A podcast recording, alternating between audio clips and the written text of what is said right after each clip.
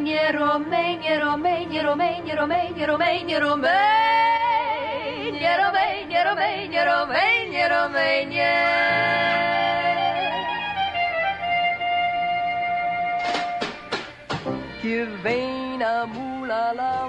Today on Shtetl on the Shortwave, we're going to hear from the magician of short story writing, Israeli author Etgar Keret. Also, we're going to speak with Eloge Butera, a witness at the Truth and Reconciliation Commission, and find out how you can get involved in a citywide treasure hunt of Montreal's Jewish history at Recollection.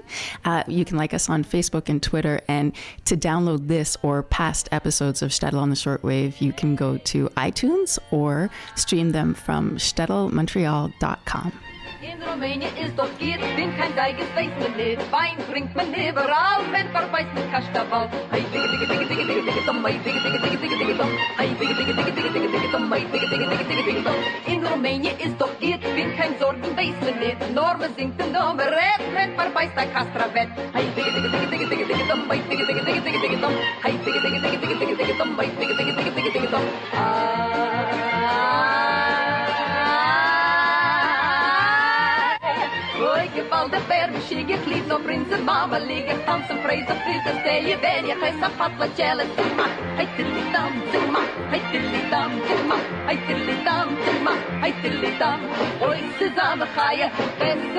Zijn.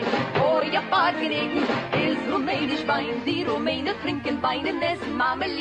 In Paris is zijn eigen Hey, this is Shtetl on the Shortwave, and I'm your host, Mara Kramer, and I thought it'd be fun to play a little bit of Barry Sisters. It's been a long time since I've played them. That was Romania. And I used to play this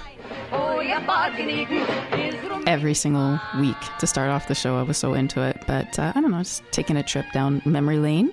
And uh, it's also one of the most fun songs ever. I love the Barry Sisters. So today we have a really great show lined up for you. We're going to be talking with. Um, Zev Moses of the Interactive Museum of Jewish Montreal about this cool event happening next week in Montreal. Um, and he's going to explain the whole thing to us. It's a treasure hunt of Montreal's Jewish history. We're also going to talk with Eloge Butera, who is a uh, survivor of the Rwandan genocide and who's been in Montreal since 2002 and was a witness at the Truth and Reconciliation Commission here in Montreal last week, uh, all about residential schools in Canada. But first, we're going to hear from Etgar Keret. If you haven't heard of him, go check him out. Go take out some books of his. Uh, you can listen to. Some, he has a book on tape. His new book is on tape, and uh, read by uh, the stories are read by a whole bunch of really amazing, famous people. And we're going to hear one of those today.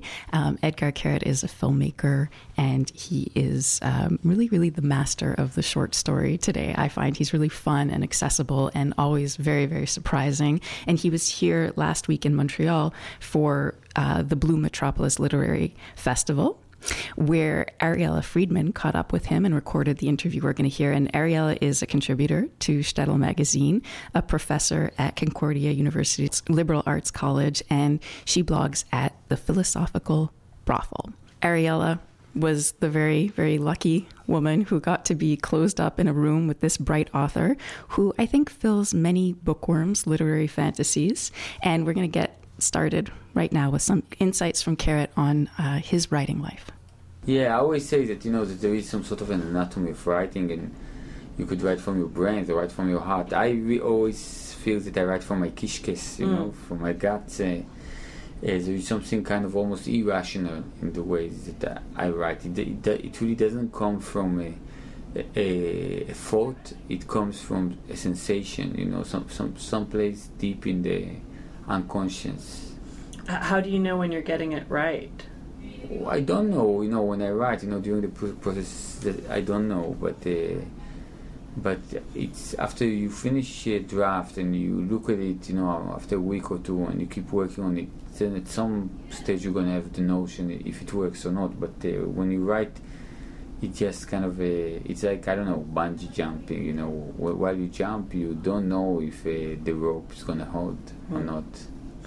Is it a frightening process for you, or do you like that feeling of jumping off?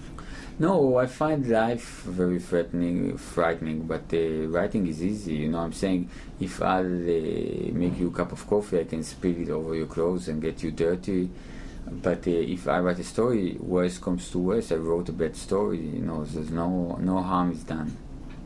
So there isn't as much at stake, or what's at stake happens differently. No, I, f- I think what- that because because uh, it's not stressful, it allows me to be sincere and honest. You know, because there's no consequences. You know, it's just an idea put on paper.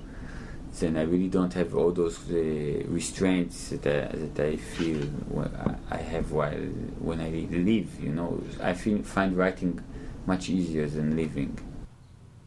I guess you can say that when you're an accomplished writer like Etgar Keret. And I don't know, is it me or when he says spilling coffee on your clothes and getting you dirty? I don't know. I don't know.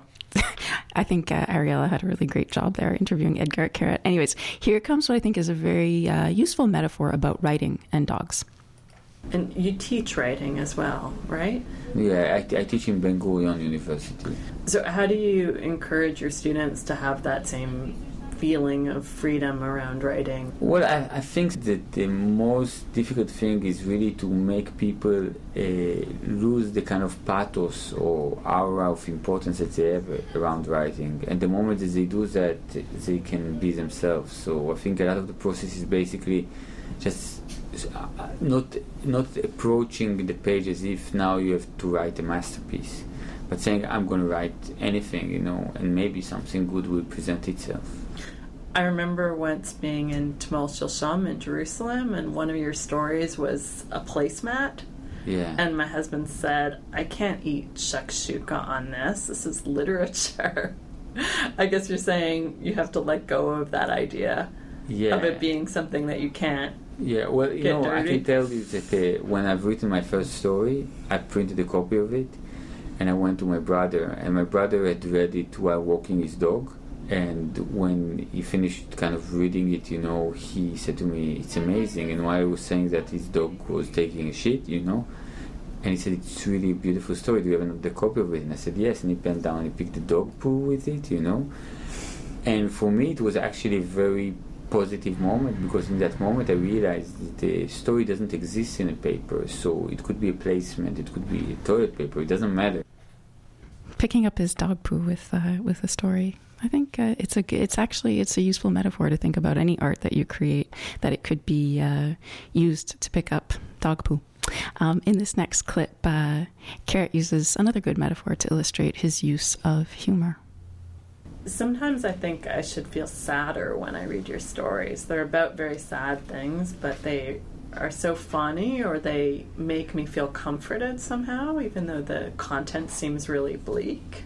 Well, I feel that humor for me is very much a kind of a like an airbag, you know, in a car. Mm. It kind of presents itself when I feel kind of out of balance or in danger, when I'm afraid to be pathetic, when I'm too honest, you know, it's there, there and when humor appears. It's never kind of a goal. It's just it's just something that kind of comes along when I reach kind of some tight spot. It's a symptom, not a goal, maybe. No, it's, it's not. It's not even a symptom. It's kind of a defense mechanism. Hmm. So, humor as an airbag, I like that. Uh, we're going to take a little break because I think that uh, while some people are madly in love and obsessed with Etgar Keret, it's very possible that many people have not ever heard of him, let alone heard one of his stories. So, I wanted to treat you, the listener, with one of Etgar Keret's very new short stories in his uh, in his book "Suddenly a Knock at the Door," and I really liked this story, and it's read by the actor Stanley Tucci, and uh, I thought it would be a fun treat to get to listen to a little bit of storytelling, short storytelling today on Shtetl. So take a listen. This is uh, a short story by Etgar Keret in his new book "Suddenly a Knock on the Door." Creative Writing, read by Stanley Tucci. The first story Maya wrote was about a world in which people split themselves in two instead of reproducing. In that world, every person could, at any given moment, turn into two beings, each half his slash her age. Some chose to do this when they were young. For instance, an 18 year old might split into two 9 year olds. Others would wait until they'd established themselves professionally and financially and go for it only in middle age. The heroine of Maya's story was splitless. She had reached the age of 80 and, despite all the social pressure, insisted on not splitting. At the end of the story, she died. It was a good story, except for the ending. There was something depressing about that part, Aviad thought. Depressing and predictable. But in the writing workshop she had signed up for, Maya actually got a lot of compliments on the ending. The instructor, who was supposed to be this well known writer, even though Aviad had never heard of him, told her that there was something soul piercing about the banality of the ending or some other piece of crap. Aviad saw how happy that compliment made Maya. She was very excited when she told him about it. She recited what the writer had said to her the way people recite a verse from the Bible. And Aviad, who had originally tried to suggest a different ending, backpedaled and said that it was all a matter of taste and that he really didn't understand much about it. It had been her mother's idea that she should go to a creative writing workshop. She'd said that a friend's daughter had attended one and enjoyed it very much. Aviad also thought it would be good for Maya to get out more, to do something with herself. He could always bury himself in work, but since the miscarriage, she never left the house. Whenever he came home, he found her in the living room, sitting up straight on the couch, not reading, not watching TV, not even crying. When Maya hesitated about the course, Aviad knew how to persuade her. Go once. Give it a try, he said. The way a kid goes to day camp. Later, he realized that it had been a little insensitive of him to use a child as an example after what they'd been through two months before. But Maya actually smiled and said that day camp might be just what she needed. The second story she wrote was about a world in which you could see only the people you loved. The protagonist was a married man in love with his wife. One day his wife walked right into him in the hallway, and the glass he was holding fell and shattered on the floor. A few days later, she sat down on him as he was dozing in an armchair. Both times she wriggled out of it with an excuse. She'd had something else on her mind. She hadn't been looking when she sat down. But the husband started to suspect that she didn't love him anymore. To test his theory, he decided to do something drastic.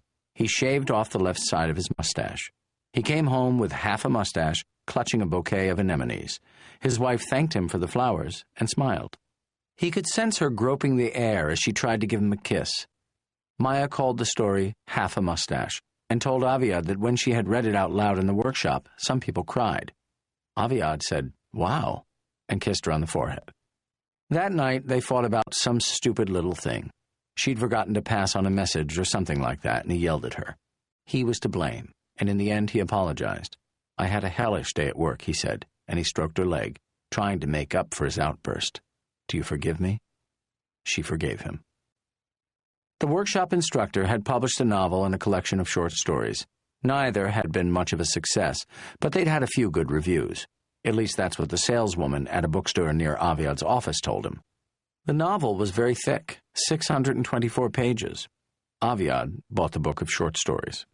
He kept it in his desk and tried to read a little during lunch breaks. Each story in the collection took place in a different country. It was a kind of gimmick. The blurb on the back cover said that the writer had worked for years as a tour guide and had traveled in Cuba and Africa, and that his travels had influenced his writing. There was also a small black and white photograph of him. In it, he had the kind of smug smile of someone who feels lucky to be who he is. The writer had told Maya, she said to Aviad, that when the workshop was over, he'd send her stories to his editor. And although she shouldn't get her hopes up, publishers these days were desperate for new talent. Her third story started out funny. It was about a pregnant woman who gave birth to a cat. The hero of the story was the husband, who suspected that the cat wasn't his. A fat ginger tomcat that slept on the lid of the dumpster right below the window of the couple's bedroom gave the husband a condescending look every time he went downstairs to throw out the garbage. In the end, there was a violent clash between the husband and the cat. The husband threw a stone at the cat, who countered with bites and scratches. The injured husband, his wife, and the kitten she was breastfeeding went to the clinic for him to get a rabies shot. He was humiliated and in pain, but tried not to cry while they were waiting. The kitten, sensing his suffering, curled itself from its mother's embrace, went over to him, and licked his face tenderly, offering a consoling meow. Did you hear that? The mother asked emotionally. He said, Daddy. At that point, the husband could no longer hold back his tears, and when Aviad read that passage, he had to try hard not to cry too. Maya said that she'd started writing the story even before she knew she was pregnant again. Isn't it weird, she asked, how my brain didn't know yet, but my subconscious did? The next Tuesday, when Aviad was supposed to pick her up after the workshop, he arrived half an hour early, parked his car in the lot, and went to find her. Maya was surprised to see him in the classroom, and he insisted that she introduce him to the writer. The writer reeked of body lotion. He shook Aviad's hand limply and told him that if Maya had chosen him for a husband, he must be a very special person. Three weeks later, Aviad signed up for a beginner's creative writing class. He didn't say anything about it to Maya, and to be on the safe side, he told his secretary that if he had any calls from home, she should say that he was in an important meeting and couldn't be disturbed. The other members of the class were elderly women who gave him dirty looks. The thin, young instructor wore a headscarf, and the women in the class gossiped about her, saying that she lived in a settlement in the occupied territories and had cancer. She asked everyone to do an exercise in automatic writing. Write whatever comes into your head, she said. Don't think, just write. Aviad tried to stop thinking. It was very hard. The old women around him wrote with nervous speed, like students racing to finish an exam before the teacher tells them to put their pens down, and after a few minutes, he began writing too. The story he wrote was about a fish that was swimming happily along in the sea when a wicked witch turned it into a man. The fish couldn't come to terms with his transformation and decided to chase down the wicked witch and make her turn him back into a fish. Since he was an especially quick and enterprising fish, he managed to get married while he was pursuing her, and even to establish a small company that imported plastic products from the Far East. With the help of the enormous knowledge he had gained as a fish that had crossed the seven seas, the company began to thrive and even went public. Meanwhile, the Wicked Witch, who was a little tired after all her years of wickedness, decided to find all the people and creatures she'd cast spells on, apologize to them, and restore them to their natural state. At one point, she even went to see the fish she had turned into a man. The fish's secretary asked her to wait until he'd finished a satellite meeting with his partners in Taiwan. At that stage in his life, the fish could hardly remember that he was in fact a fish, and his company now controlled half the world. The witch waited several hours, but when she saw that the meeting wouldn't be ending any time soon, she climbed onto her broom and flew off. The fish kept doing better and better until one day, when he was really old, he looked out the window of one of the dozens of huge shoreline buildings he'd purchased in a smart real estate deal and saw the sea. And suddenly, he remembered that he was a fish, a very rich fish who controlled many subsidiary companies that were traded on stock markets around the world, but still a fish. A fish who, for years, had not tasted the salt of the sea. When the instructor saw that Aviad had put down his pen, she gave him an inquiring look. I don't have an ending, he whispered apologetically, keeping his voice down so as not to disturb the old ladies who were still writing.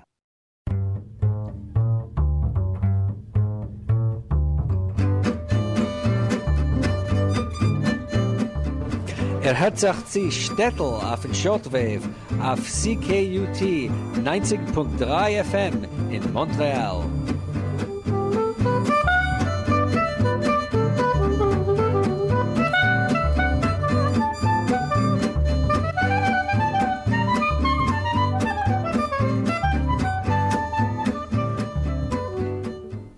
We're back on Shtetl on the shortwave on CKUT 90.3 FM.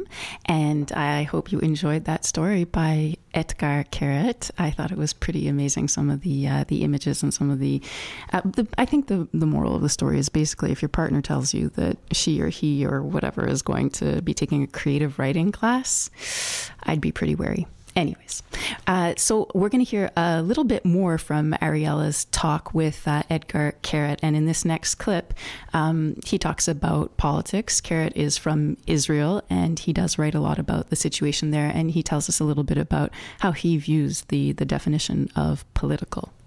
Amos Oz and David Grossman have also been very overt as political voices. They've taken that role on themselves, and your relationship to politics seems more oblique. I read an interview where you said that you liked Kurt Vonnegut because he doesn't seem political, but he is actually really political, and I feel like your writing might have some of that. Yeah, well, you know, I, have been ri- writing, you know, op-ed sometimes, I know, for the New York Times, The Guardian, uh, other publications overseas and in Israel, and and whenever I write, I kind of write from a position of ambiguity.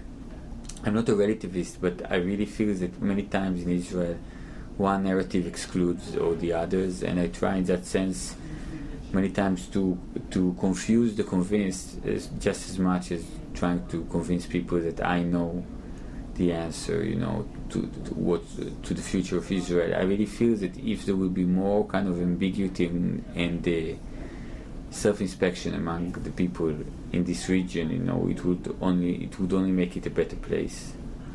You called fiction an exercise in empathy, so maybe fiction can help teach politics to empathize or understand the position of the other.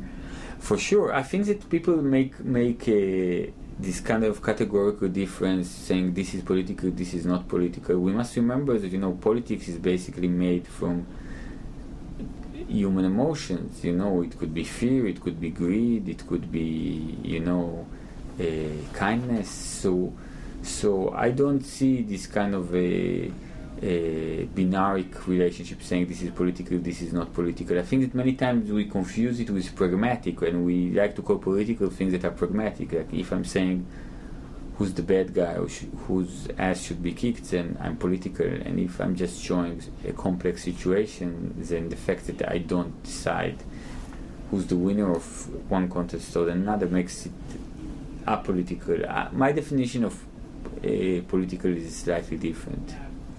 That being political means allowing for the ambiguity of a situation or being attentive to that. Yeah, I, th- I think I think being political doesn't necessarily mean that you feel that uh, you own some kind of exclusivity about being right. I think many times, for me, being political is also the, trying to understand the other or, and accepting him. Uh, even if you don't accept his idea, trying to understand where he's coming from. You know, uh, I come from a very special family. My my siblings, you know, my brother uh, is an anti-Zionist uh, anarchist, and my sister is an ultra-orthodox with 11 children and nine grandchildren who lived who lived a long time in the territory. So, and we're very happy and functional family, you know.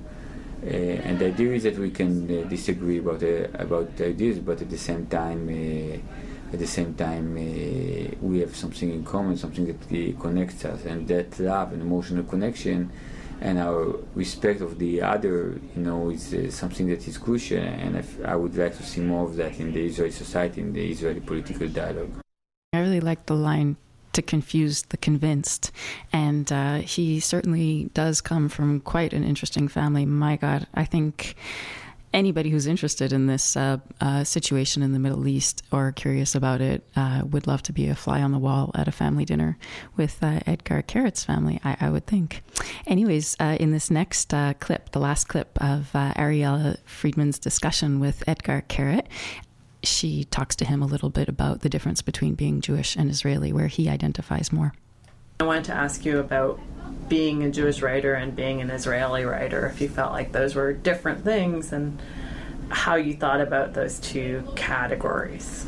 Yeah, well, I think you know that actually Jewish writers or diaspora writers were always more of an influence to me than Israeli writers because they write in colloquial speech. I, mean, I feel closer to Bashevis Singer or Shalom Aleichem than to Amos Oz or Yehoshua, I, whom I really like and respect as writers, but I don't feel as if I'm writing in this tradition. You know, I'm more the the kind of uh, the guy on the train who talks to somebody about the problem that he has with his kids and then maybe some sort of a secular prophet who can tell how the country should should look like or how it's going to look like in a few years.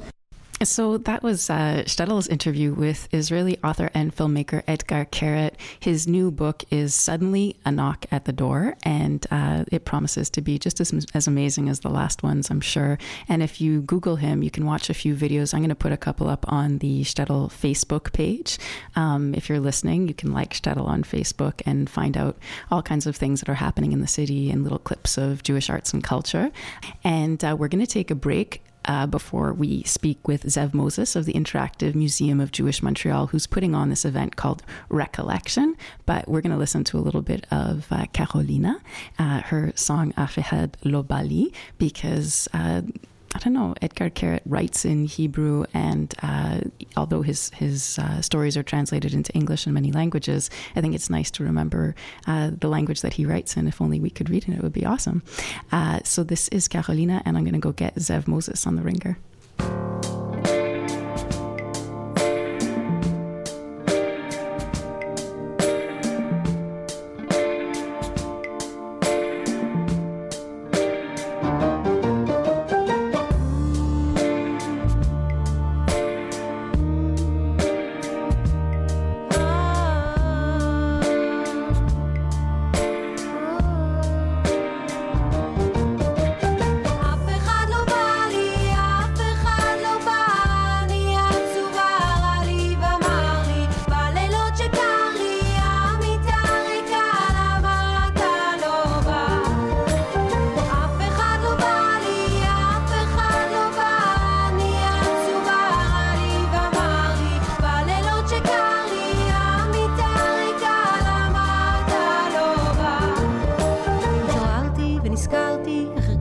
כשנשקתי וליטפתי אותך אולי חלמתי אתה לא פה. טוב התאפסתי על עצמי והתנתקתי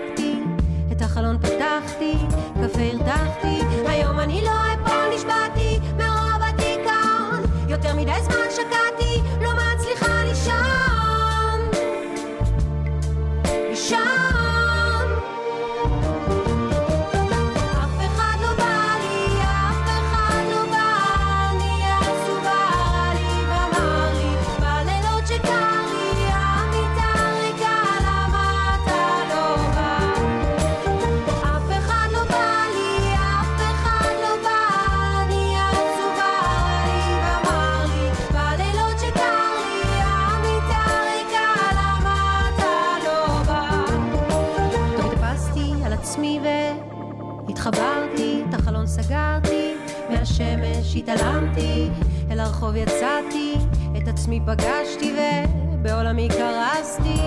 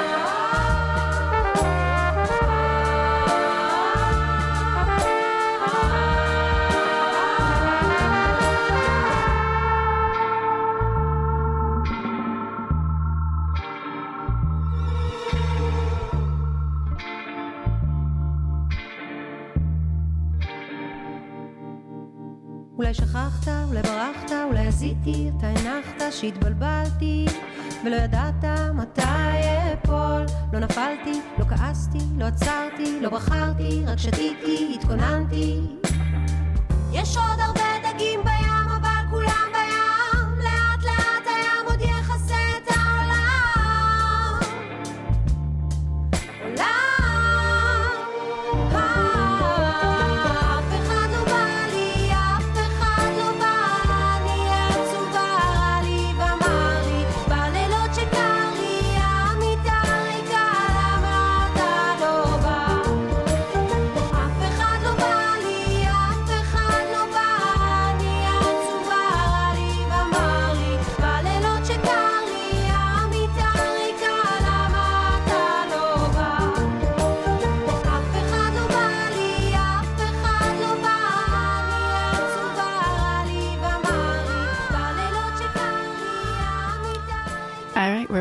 back on the shortwave on CKUT 90.3 FM, and we're going to be talking with Zev Moses. Uh, there's an event happening called Recollection, and it's a photo hunt of Montreal's Jewish heritage. And we've got Zev Moses on the line right now. How are you doing, Zev?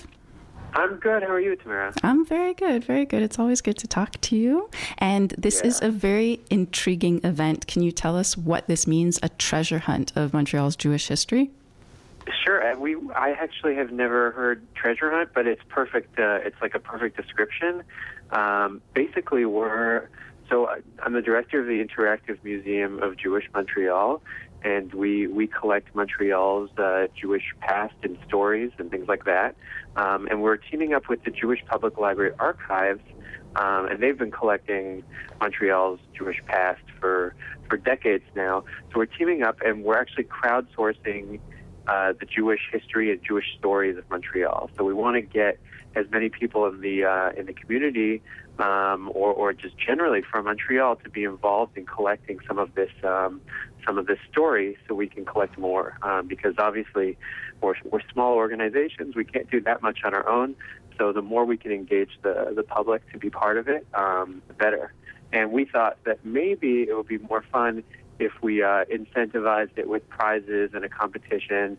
Um, so, so yeah, so that's what we're doing next Sunday, um, May 12th. So, how do people get involved if they want to participate? It's it's really easy actually. They can visit our website. Um, it's uh, www.recollectionmtl.com, um, and there's a really easy sign up sheet. It's totally free. It takes about 30 seconds to sign up. Uh, you can sign up as a solo, um, and we can match you with a team. We have lots of fun people to team you up with, or you can gather a few of your friends and uh, and sign up that way as well. So, like, basically, people are going to get clues and they have to find them around the city of Montreal and take pictures of them? You got it. You got it. Exactly. Mostly it's photographing things. Uh, we're going to give some people some addresses of things that um, that have not been photographed before and that we want to make sure are preserved. We're also going to give old photographs with clues, and people are going to have to find where uh, where they are and re-photograph them.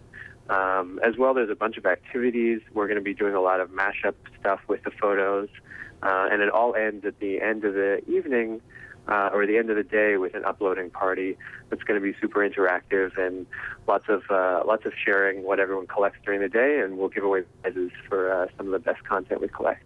And that's happening at Au Patro Vys on Mount Royal. Exactly, yeah. Okay. That's on Montreal, right near uh, Saint Denis.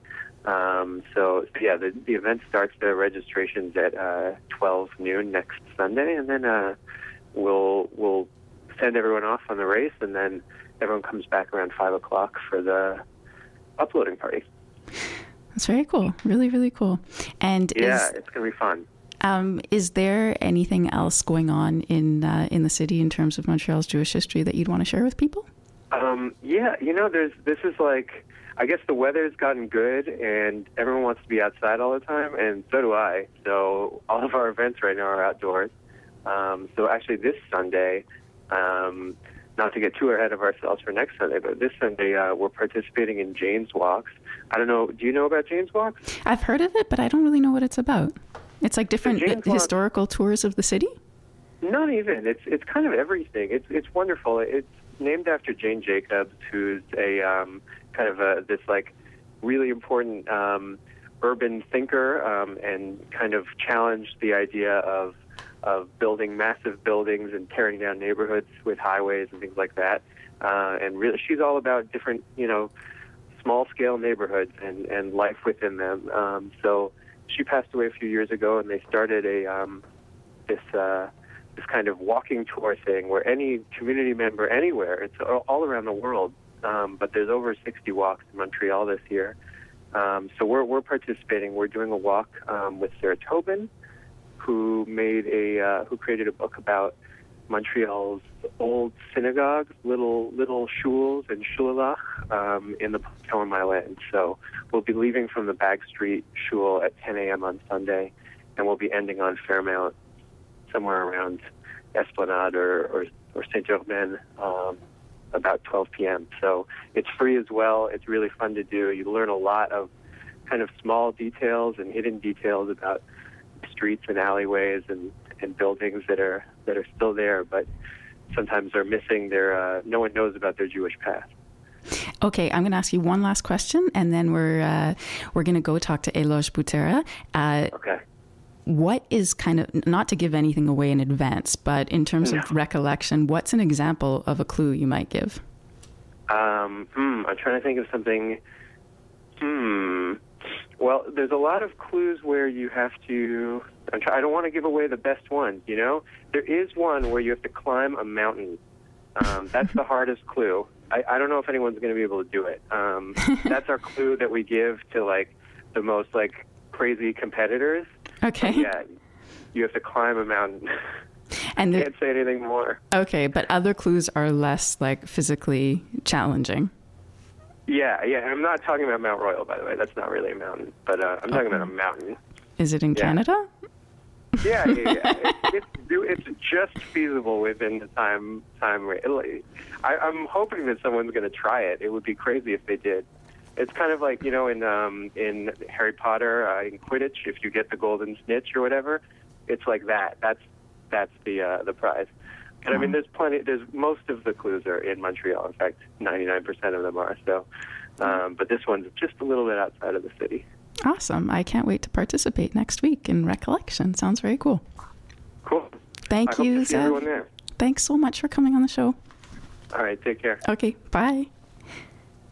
That was Zev Moses, really cool guy in Montreal, doing a lot of interesting things with Montreal's Jewish history. You should check out the website uh, for the Interactive Museum of Jewish Montreal and consider participating next week in this uh, in this different way of recovering and and learning about Montreal's Jewish heritage. And you do not have to be Jewish at all to participate. That's really not a requirement.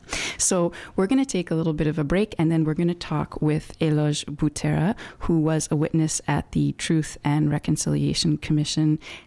last week.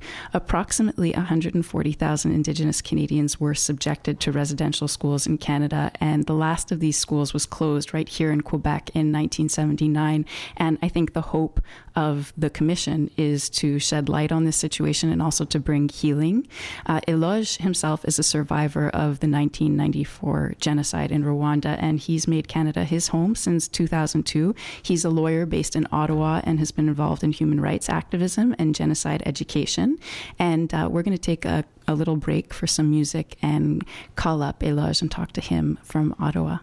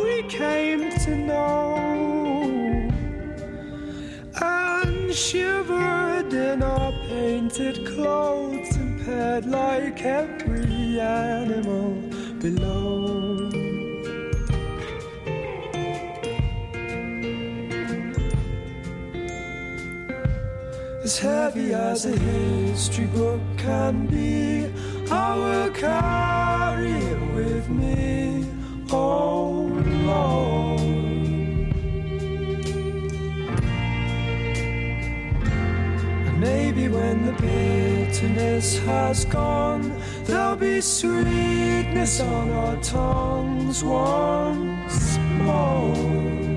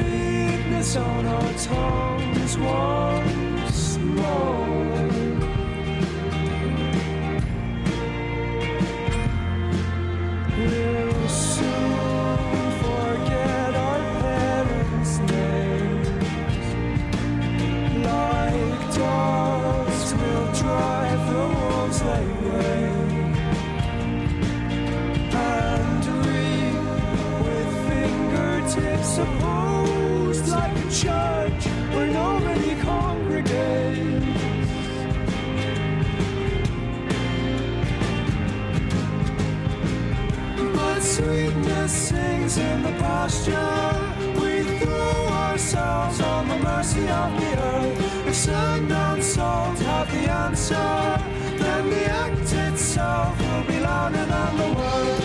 And I'll be on your side, and I'll be on your side.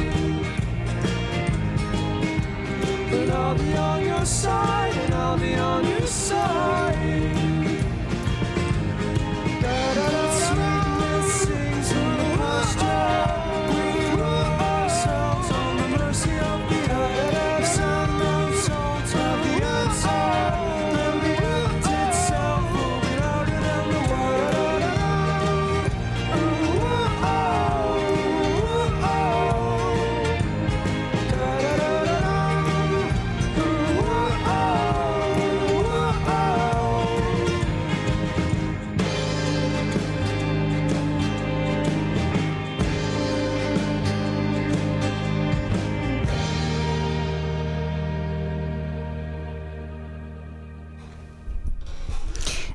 So that was History Book by Dry the River, an English band. And uh, I'm just uh, having a little difficulty getting Eloge on the phone, so we're going to hear a little bit of music from the uh, Tel Aviv session. It's Idan Reichel and Vieux Farka Toure, and uh, hopefully we'll get him on the phone in just a sec.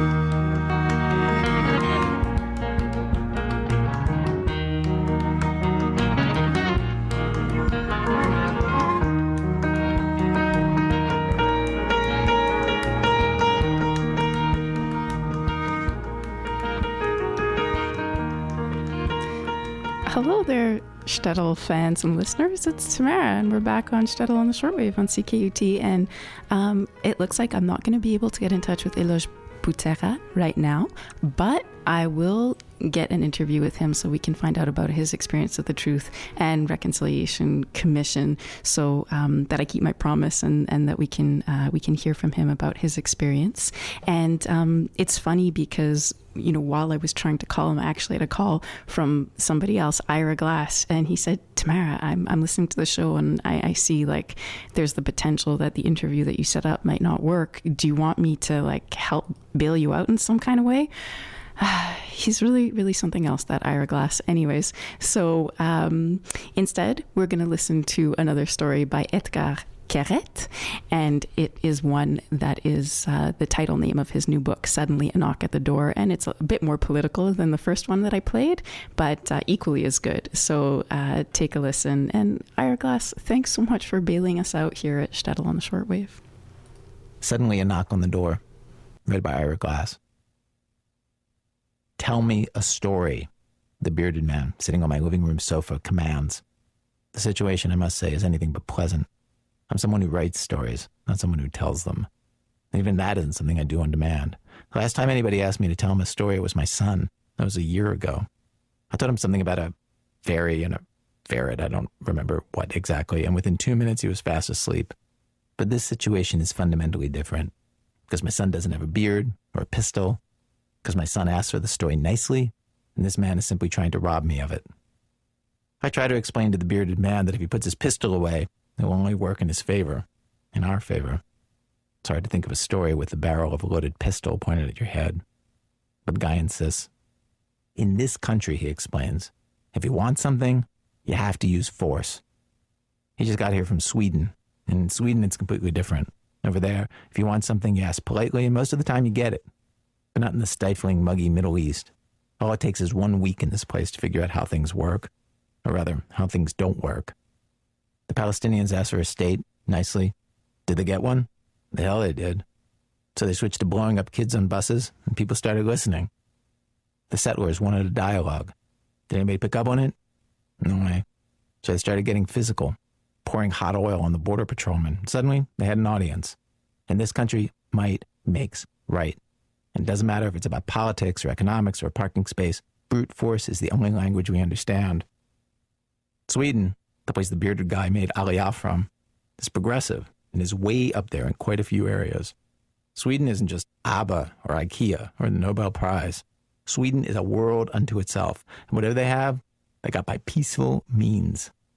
In Sweden, if he'd gone to the ace of base soloist, knocked on her door, and asked her to sing for him, she'd have invited him in and made him a cup of tea, and then she'd have pulled out her acoustic guitar from under the bed and played for him, all this with a smile. But here, I mean, if he hadn't been flashing a pistol, I'd have thrown him out right away. Look, I try to reason. Look yourself, the bearded guy grumbles and cocks his pistol. It's either a story or a bullet between the eyes. I see my choices are limited. The guy means business. Two people are sitting in a room. I begin. Suddenly, there's a knock on the door. The bearded guy stiffens, and for a moment, I think maybe the story is getting to him, but it isn't. He's listening to something else. There's a knock on the door. Open it, he tells me, and don't try anything. Get rid of whoever it is and do it fast, or this is going to end badly. The young man at the door is doing a survey. He has a few questions, short ones, about the high humidity here in summer and how it affects my disposition. I tell him I'm not interested, but he pushes his way inside anyway. Who's that? He asks me, pointing at the bearded guy.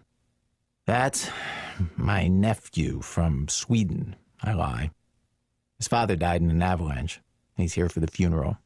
We're just going over the will. Could you please respect our privacy and leave? Come on, man, the poster says and pats me on the shoulder. It's just a few questions. Give a guy a chance to earn a few bucks. They pay me per respondent. He flops down on the sofa, clutching his binder. The Swede takes a seat next to him. I'm still standing, trying to sound like I mean it. I'm asking you to leave, I tell him. Your timing is way off. Way off, eh? He opens his plastic binder and pulls out a big revolver. Why is my timing off? Because I'm darker? Because I'm not good enough? When it comes to Swedes, you got all the time in the world. But for a Moroccan, for a war veteran, who left pieces of his spleen behind in Lebanon, you can't spare a fucking minute? I try to reason with him, to tell him it's not that way at all, that he'd simply caught me at a delicate point in my conversation with the Swede.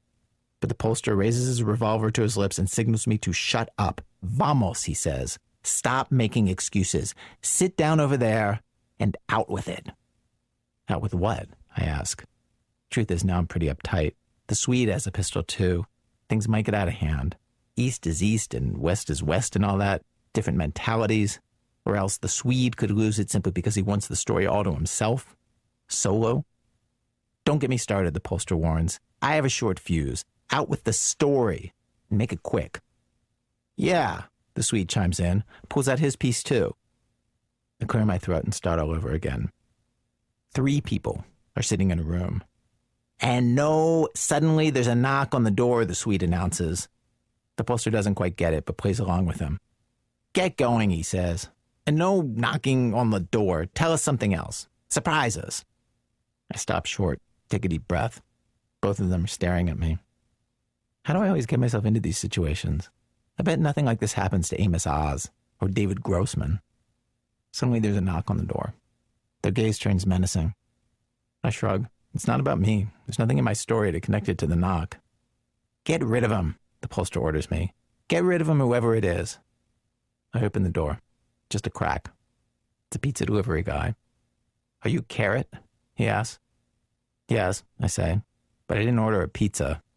It says here, 14 Zamenhof Street. He snaps, pointing at the printed delivery slip and pushing his way inside. So what, I say? I didn't order a pizza. Family size, he insists. Half pineapple, half anchovy, prepaid, credit card. Just give me my tip, and I'm out of here. Are you here for a story, too? The Swede interrogates. What story? The pizza guy asks. It's obvious he's lying. He's not very good at it. Pull it out, the pollster prods. Come on, out with the pistol already. I don't have a pistol, the pizza guy admits awkwardly and draws a cleaver out from under his cardboard tray. But I'll cut him into julienne strips unless he coughs up a good one on the double. The three of them are on the sofa the Swede on the right, then the pizza guy, then the pollster. I can't do it like this, I tell them. I can't get a story going with the three of you here and your weapons and all that. Go take a walk around the block, and by the time you get back, I'll have something for you. The asshole's going to call the cops, the pollster tells the Swede. What's he thinking? We were born yesterday? Come on, give us one. We'll be on our way, the pizza guy begs. A short one. Don't be so anal. Things are tough, you know? Unemployment, suicide bombings, Iranians. People are hungry for something else. What do you think brought law abiding guys like us this far? We're desperate, man. Desperate. I clear my throat and start again. Four people are sitting in a room. It's hot. They're bored. The air conditioner's on the blink. One of them asks for a story. The second one joins in, then the third. That's not a story, the pollster protests. That's an eyewitness report. It's exactly what's happening here right now. Exactly what we're trying to run away from. Don't you go and dump reality on us like a garbage truck. Use your imagination, man. Create, invent, take it all the way. I nod and start again. A man is sitting in a room all by himself. He's lonely. He's a writer. He wants to write a story. It's been a long time since he wrote his last story, and he misses it. He misses the feeling of creating something out of something. That's right, something out of something. Because something out of nothing is when you make up something out of thin air, in which case it has no value. Anybody can do that. But something out of something means it was really there the whole time, inside you. You discover it as part of something new. It's never happened before. The man decides to write a story about the situation, not the political situation and not the social situation either.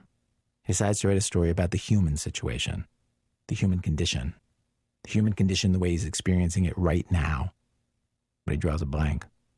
No story presents itself. Because the human condition the way he's experiencing it right now doesn't seem to be worth a story.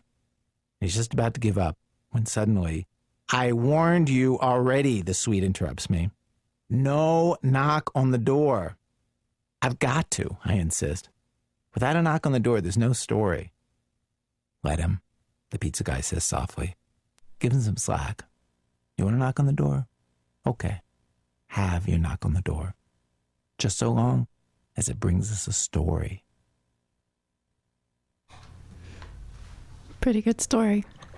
You can always count on Ira Glass. Um, so uh, wait a second, Ira's on the phone. No, it's okay. Just the story. Thank you. Thanks.